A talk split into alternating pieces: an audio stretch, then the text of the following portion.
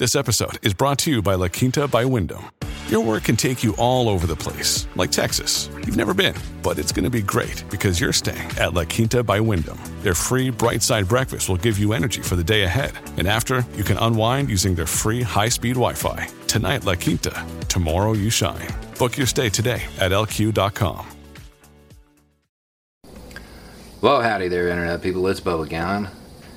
So, tonight we're going to talk about a single line out of a song that has become a touchstone. It's become something that pretty much everybody's heard.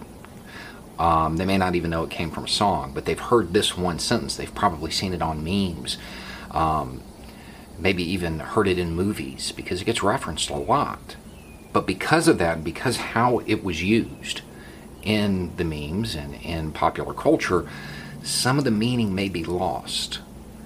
Now, it, it gets shown most times as a battle cry, as a way of saying that network news is censoring things, and therefore the revolution will not be televised. But that may not have been what the author meant.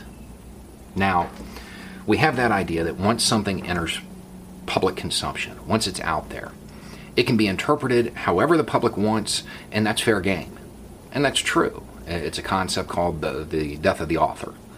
But normally, when we invoke that, we can't actually ask the person that wrote it. um, and in this case, we could, and somebody did. So we actually know what he meant. The revolution will not be televised. Gil Scott Heron. If you haven't heard it yet, um, stop now and go ahead and listen to it. Um, and then come back. You'll notice the first two lines. You will not be able to stay home, brother. You will not be able to plug in, turn on, and cop out. And by the way, that's a play on words right there. That's funny. Um, from those first two lines, you realize that it's not really that it won't be televised. It's that you're not going to be home. You're going to be participating in the revolution live. You're going to be out there doing it. That's what it's saying. Just in those first two lines, you can pick that up. Yes, there's definitely a whole bunch of stuff that follows this that speaks to the way the powers that be, the establishment, frame things and control a narrative. But the real message here may not be that censorship is is the problem, not necessarily. Because when he was asked, he said, the first change that takes place is in your mind. You have to change your mind before you change the way you live and the way you move. The thing that's going to change people is something that nobody will ever be able to capture on film. It's just something that you see and you'll think, oh, I'm on the wrong page, or I'm on the right page but the wrong note and I've got to get in sync with everyone else to find out what's happening in this country. It's not that the media is going to censor the revolution.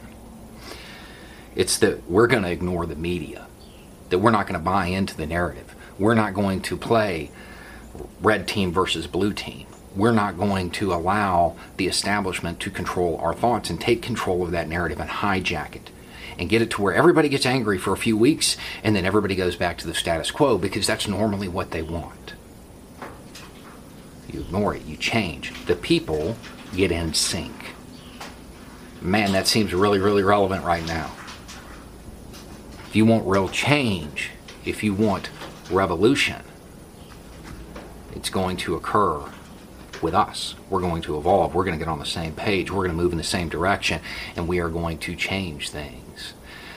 And it doesn't matter what the establishment thinks, it doesn't matter what the narratives in the news are, because we're plugged in to each other. We're communicating with each other. We're doing it live. Anyway, it's just a thought. Y'all have a good night.